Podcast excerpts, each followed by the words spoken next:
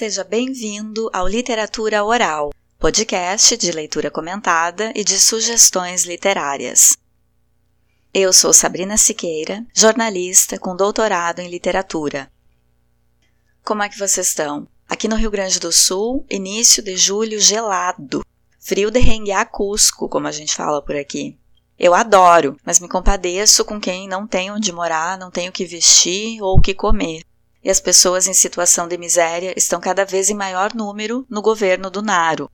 Até quando a gente vai ter que aguentar esse desgoverno? O jeito é ter esperança na CPI da pandemia e torcer para ver o Naro cair. No último episódio, eu comentei sobre a obra de Josefina Álvares de Azevedo e sua peça O Voto Feminino, Hoje vou ler uma crônica minha, publicada no site Paralelo 29, sobre dois escrivães de nome Caminha que aparecem na literatura brasileira. Um deles é o Caminha Real, integrante da tripulação de Pedro Álvares Cabral, quando chegaram ao Brasil em 1500 e a partir de quando Portugal se nomeou dono do nosso país. Pero Vaz e Caminha escreve o primeiro texto considerado literário produzido em solo brasileiro, a Carta de Achamento do Brasil. E o outro é um caminha fictício, criado por Lima Barreto no romance Recordações do Escrivão Isaías Caminha. Essa personagem de Lima Barreto vivia no interior e vai ao Rio de Janeiro para estudar e se tornar doutor. Quando chega na então capital federal, ele também descobre o verdadeiro Brasil, o Brasil de preconceito racial e social e de desigualdades imensas. E há um contraste nessas duas descobertas. O primeiro caminha vê o potencial de um Brasil que seria muito. O caminha personagem se decepciona com um Brasil explorado e empobrecido. Essa crônica foi publicada em 13 de junho, dia da abertura da Copa América 2021, que acabou acontecendo no Brasil. Por isso, no final do texto, cito a opinião do escritor Lima Barreto sobre o futebol.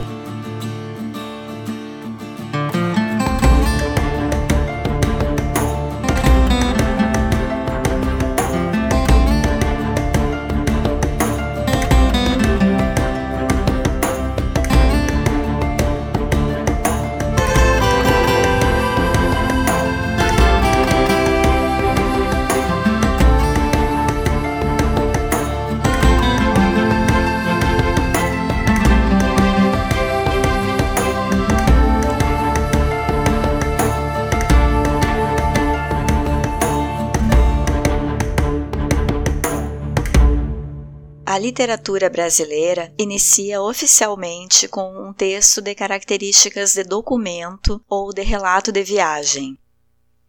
A carta de Pero Vaz de Caminha, que conta ao rei Dom Manuel sobre o achamento do território brasileiro pelas galés portuguesas, com lirismo e minúcias de descrição, em 1500, ficou perdida por muito tempo.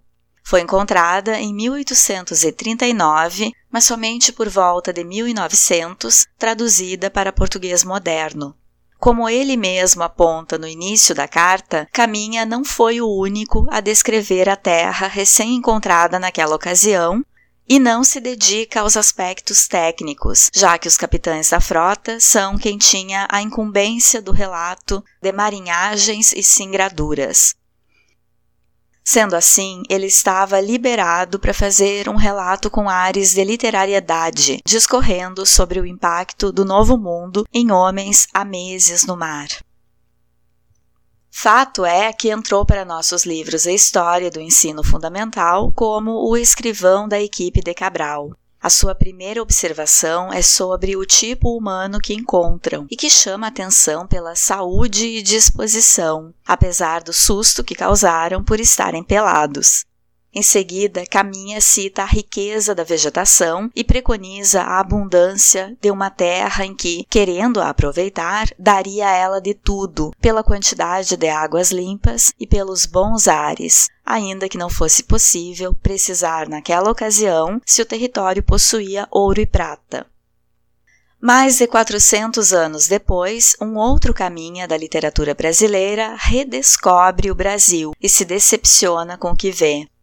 Dessa vez, o escrivão é o fictício Isaías Caminha, do romance Recordações de Isaías Caminha, lançado por Lima Barreto em 1909.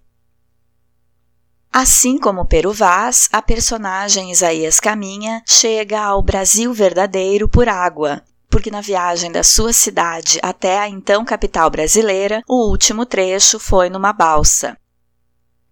Mulato e pobre, Isaías vivia em uma cidade pequena do interior de Minas Gerais, numa estufa de amor, onde ouvia da família e professores o quanto era inteligente. Assim sendo, devia ir para a capital e dar continuidade aos estudos até se tornar doutor. Mas já no caminho para o Rio de Janeiro, percebe que o tratamento destinado a ele e aos passageiros brancos é diferente. Chegando à capital, se decepciona com uma cidade suja, sem planejamento e povoada de rostos tristes. E descobre, aturdido, o Brasil dos preconceitos racial e social, do qual ele era um estrangeiro. Pero Vaz de Caminha se admirou da aparência sadia dos indígenas, envoltos em flora abundante, prenúncio da fertilidade do solo, Isaías caminha, tem como cenário de viagem um mato ralo, indicando um solo há muito tempo erroneamente explorado, e se entristece com a visão de criaturas moribundas pela exploração de trabalhos que os mantém miseráveis, apesar de consumir toda a saúde de seus corpos viventes em uma estrutura urbana deplorável. Com essa intertextualidade com a Carta de Caminha, Lima Barreto alerta para os prejuízos de séculos de exploração, contrastados entre um Brasil que era farto em possibilidades e um outro aniquilado pelo uso exploratório.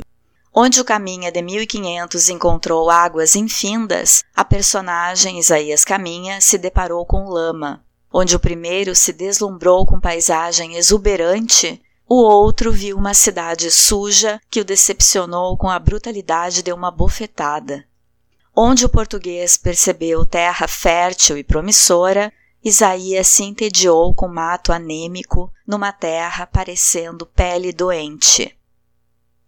O escritor Lima Barreto também manifestou opinião anti-futebol, esporte que ele considerava um estrangeirismo que poderia incitar o ódio. Dizia isso quando o futebol ainda não tinha se tornado uma paixão nacional, mas já lamentava que as pessoas enchessem os estádios enquanto os museus ficavam vazios. E temia que os brasileiros ficassem mais alienados das questões sociais, embalados pelo jogo do pontapé, como se referiu na crônica sobre o futebol de 1918.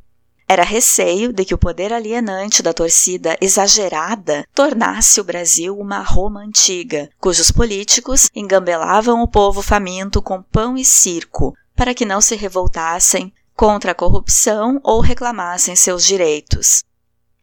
Barreto provavelmente não estaria surpreso com a decisão dos jogadores da seleção brasileira de futebol em jogar a Copa América depois de terem tido a chance de serem exemplo no incentivo ao distanciamento social, considerando que a realização do certame poderá incentivar aglomerações de torcedores.